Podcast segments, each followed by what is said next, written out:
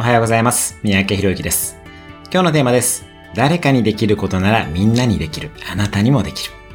あなたは自分の友人が何か自分にできないことを達成した時に、あ、だったら自分にもできるかもしれないと思った経験はないでしょうか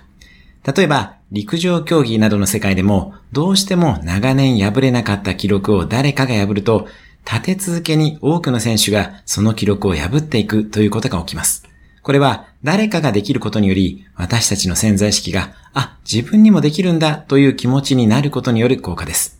なので、あなたが何か達成したいことがある場合には、必ずそれをすでに成し遂げた人に会いに行ってください。